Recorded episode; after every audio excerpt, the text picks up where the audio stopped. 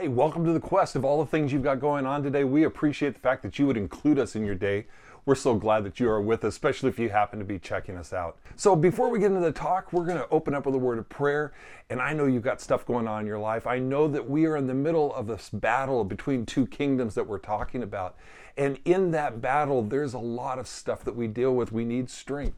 So I just want to pray with you and for you. I want to encourage you to take all the anxieties of your life today and that you would give them to Jesus. That we would cast all of our cares upon Him because He cares for us. Let's do that together. Heavenly Father, we come to you right now, and first and foremost, we are so grateful for the life that we have, the love that we have. We are so grateful that you have forgiven us and that you have redeemed us, that you've brought us into your family, that you have rescued us from the kingdom of darkness, and you have placed us into the kingdom of light of your Son. And so today we are so grateful for that. And we turn to you with the anxieties of our life. We turn to you with the cares of our life.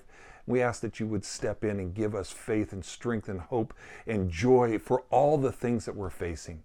Father, change our perspective. I ask, and that you would give us a kingdom mindset. Remind us that we serve you and you are the king of our lives. And the king of our lives is also the protector of our lives. And so, I'm so grateful. I ask that in the things that are going to be said today, that your Spirit would speak to each one of us individually, precisely dealing with the things in our lives that we so need to hear from you. And Father, just thank you for this day. May you be glorified, not just in the talk, but in our lives. And may our lives be about your kingdom, I pray in Jesus' name. Amen. Well, we are in a great series, the series that we've entitled Kingdom Come. I'm excited about this series for a few reasons. One, we live in the middle of this conflict of two kingdoms. There is a very real battle going on for the souls of men, women, and children. Just look at the world under the influence of Satan. Look at the confusion and the decline of the morality of society. Satan plays for keeps.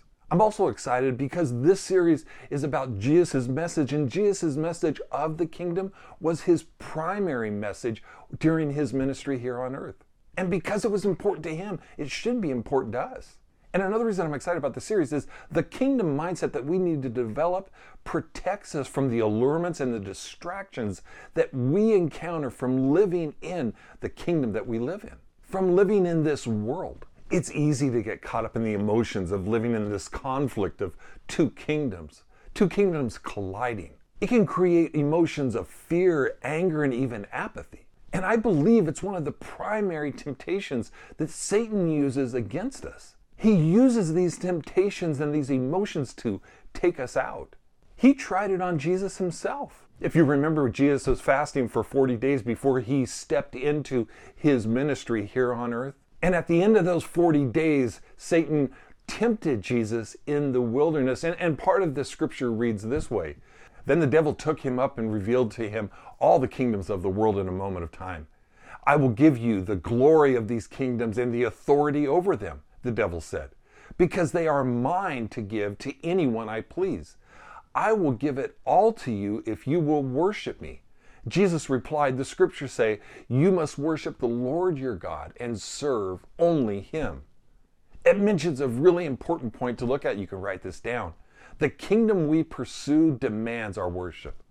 Remember, the kingdom is about the king of that kingdom. And there are only two kingdoms the kingdom of Satan and the kingdom of God. You can tell what kingdom you belong to by who receives the worship of your life. Satan's aim was to make Jesus act according to his own will rather than in obedience to the will of the Father.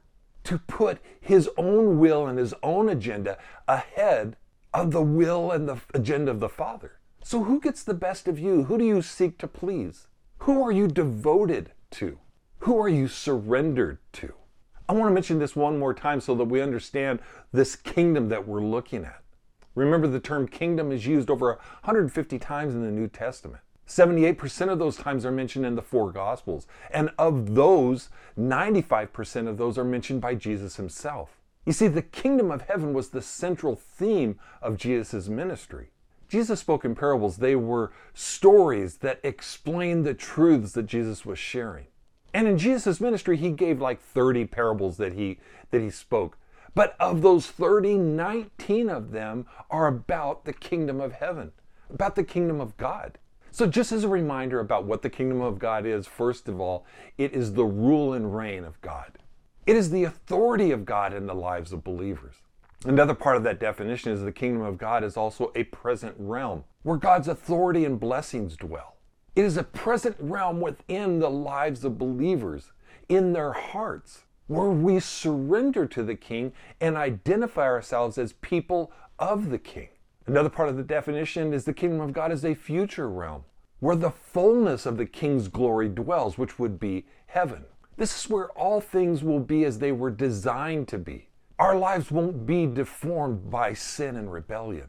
So, as we're looking and understanding the kingdom of God, something else we need to consider, you might want to write this down, is this every kingdom has a constitution. Every kingdom has a body of truths that govern the kingdom, truths that give structure and guidelines, truths that establish the values of the king and his kingdom. So it's important that we understand that the Bible is the constitution of the kingdom of God. And it establishes the truths and values of God.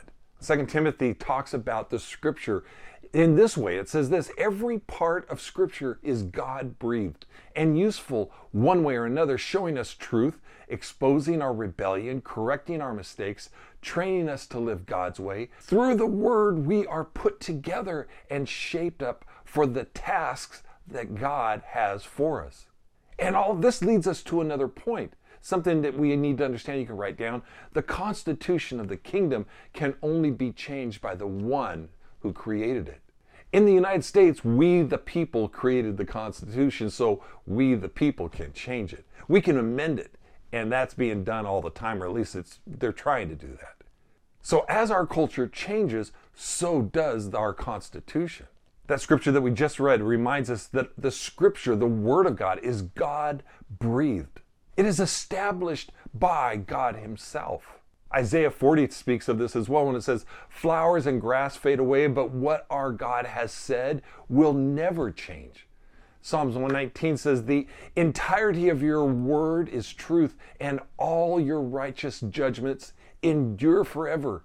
They never stop, there's no end to it. The Word of God never changes. The values and the truths of God have stood the test of time.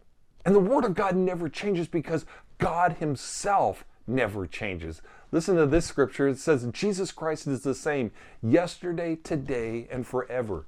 Malachi also says this For I am the Lord and I change not. Our culture can change, and in our change, our culture will seek to change our constitution. But the constitution of the kingdom of God, the scripture, will never change. We live in a world that wants to change the words of God to fit its values. But as believers, we understand and we know that God's word is the foundation of our lives. It's what we build our lives on. Jesus said it this way He said, These words that I speak to you are not incidental additions to your life, homeowner improvements to your standard of living. They're foundational words, words to build a life on. if you work these words into your life, you are like a smart carpenter who built his house on a solid rock. In other words, there's strength and stability. And the strength and stability that God gives brings us strength and security in our lives because we trust Him, because He is what we build our lives on. His truths govern our lives, they're the constitution of our lives. Today we're going to look at one of Jesus' parables where he speaks about the kingdom of God. And what is a parable? You can write this down. A parable is an earthly example with a heavenly truth. And that's what Jesus gives to describe what the kingdom of heaven is like a simple story with a profound meaning. So let's look at this parable of the four soils. It's found in Matthew 13. You can follow along if you want. He, Jesus, told many stories in the form of parables, such as this one. Listen, a farmer went out to plant some seeds, and as he scattered them across the field, some seeds fell on a footpath, and the birds came and ate them. Other seeds fell on shallow soil with underlying rock, and the seeds sprouted quickly because the soil was shallow, but the plants soon wilted under the hot sun. And since they didn't have deep roots, they died. Other seeds fell among thorns that grew up and choked out this tender plants.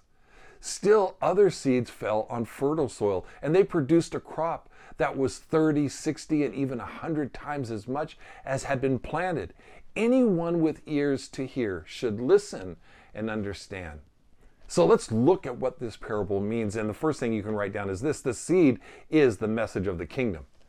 The seed is the word of God, the truth of God that gets shared and invested into the lives of people. The message of the kingdom is a message of hope. The message of the kingdom is the message of life change. That the price of sin has been paid for by Jesus' death and the power of sin has been broken by the resurrection of Jesus. Because of our King, Jesus, we can be citizens of his kingdom. We can do life and share life with the King both in this life and the life to come. Let's look at another definition about this parable, and it's this the soil is the condition of our heart. As you listen to the story, there are four different conditions of the heart or soils that are given. And each one produces different results. And we'll look at each of these conditions in a second. But this soil issue brings up another important point that you can write down. The only one responsible for the condition of your heart is you. No one else bears the responsibility of your heart but you. And the condition of your heart is key to your understanding and involvement in the kingdom. People want salvation to be about head knowledge. They want it to be about religion, but it's not. It's about the heart, it's about relationship, it's about life change. This is a parable about the condition of our heart that directly affects how we receive and respond to the kingdom of God in our lives. It makes Proverbs 4:23 really important when it talks about our heart and it says this, guard your heart above all else, for it determines the course of your life. The condition of our heart affects how we live this life and where we will be in the afterlife. Again, I said this last week, but there is a very real battle going on for the souls of men, women, and children. And this parable is at the very heart of that issue, literally. It's interesting that the disciples asked Jesus why he spoke in parables, and Jesus said this. He replied, You've been given insight into God's kingdom. You know how it works. Not everybody has this gift, this insight. It hasn't been given to them. Whenever someone has a ready heart for this, the insights and understanding flow freely. But if there is no readiness, any trace of receptivity soon disappears. That's why I tell stories to create readiness, to nudge the people towards a welcome awakening. In their present state, they can stare till doomsday and not see it. Listen till they're blue in the face and not get it. See, the truth is, people change when they want to change, when they believe they're ready to change. And if you're struggling today with this battle of two kingdoms, if you feel like you're being pulled to the kingdom of darkness, I want you to hear me. Satan will promise you what he cannot provide for you. He can't give you rest. He can't give you purpose. He can't give you hope. He can't give you peace or new life. He cannot fill the void or the emptiness in your life. All he can give you is lies because he's the father of all lies. So let's look at what this parable means. Remember, four different types of soil represent four different conditions of the heart. And the first condition is this the soil along the path is about a hardened heart. A hardened heart is a closed heart. It's a, could be an injured heart or a calloused heart. It's a deadened heart. There's no life to it. Jesus gives the description of this when he says it this way The seed that fell on the footpath represents those who hear the message about the kingdom and don't understand it. Then the evil one comes and snatches away the seed that was planted in their hearts. Sometimes this can happen because something's happened to us. Maybe we've been hurt or disappointed, or maybe we've just grown stagnant in our faith. There's no life and there's no passion to our faith. We have no hunger for the Word of God. And the only time we're even exposed to the Word of God is on Sundays because we don't personally spend time in the Word. A hardened heart can also happen because we've protected sin in our lives. When we know that something's wrong, we're convicted about something in our life, but we ignore that conviction, we don't deal with it, we don't address it or confess it, we just excuse it, our hearts can get hard and calloused. And it can also happen because we've never really opened up our hearts to God.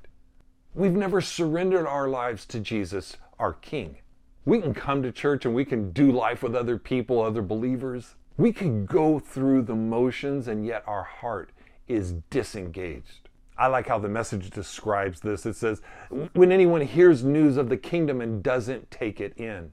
In other words, we can hear about the hope of the kingdom, but we do nothing with it. We don't pursue it and we don't seek to understand it. So, the way that we break up this hard soil in our lives, this condition of our heart, is this you can write down. We break up the hard soil when we willingly accept the message. When we open up our heart and surrender our heart to the message of the King. When we seek to personally know the King as well as the kingdom, and we personally seek to apply the kingdom to our lives, it breaks up the hardened ground.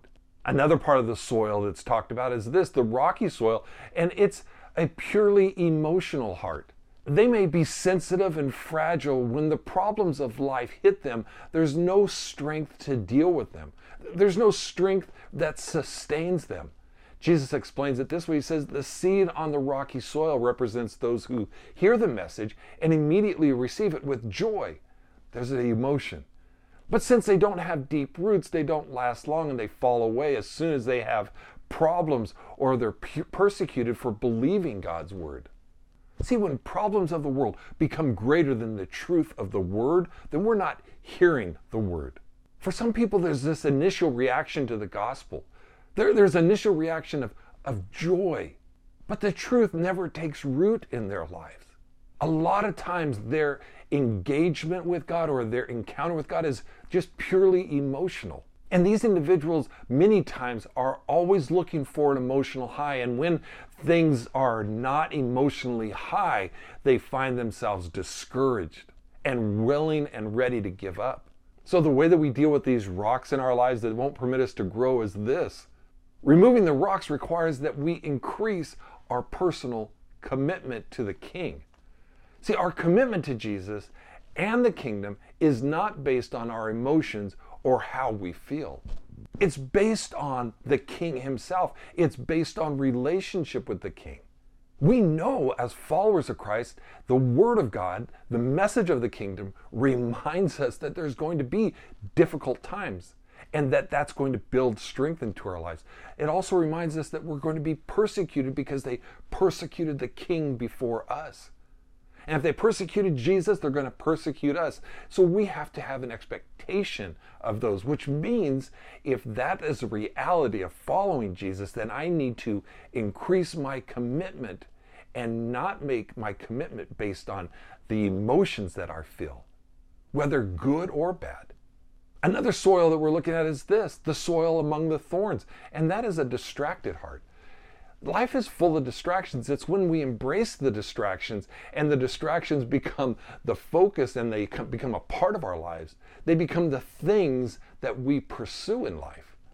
See, we're making temporary things the important things in life, and the eternal things become secondary in life and they become unimportant.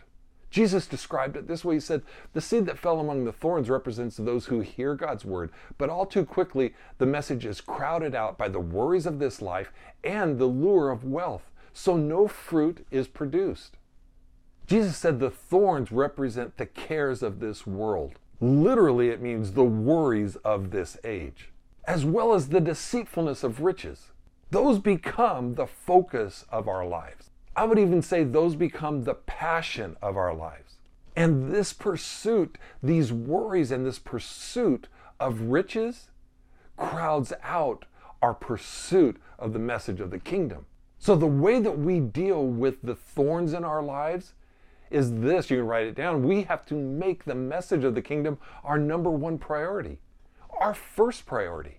You are the only one that establishes the priorities of your life. You establish what is important, what is essential, and what is not. The message and pursuit of the kingdom has to be our intentional priority. It can't be secondary. I would encourage and ask you, what is your primary pursuit? What is the focus of your pursuit?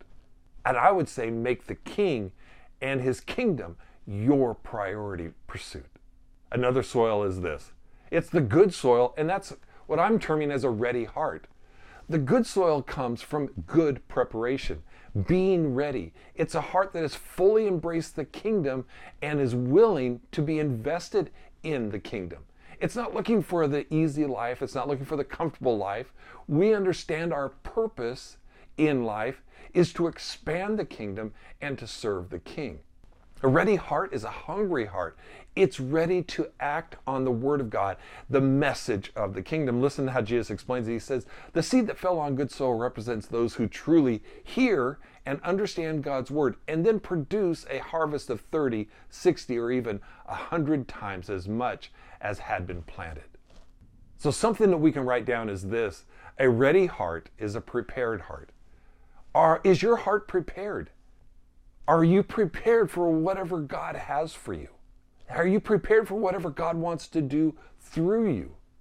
Are you prepared to be a part of the kingdom? Are you strong in your faith? Is your heart strong and determined to be about the Father's business, to be about the King's identity and his business? I like how the message says it. It says it this way the seed cast on good earth is the person who hears and takes in the news and then produces a harvest beyond his wildest dreams.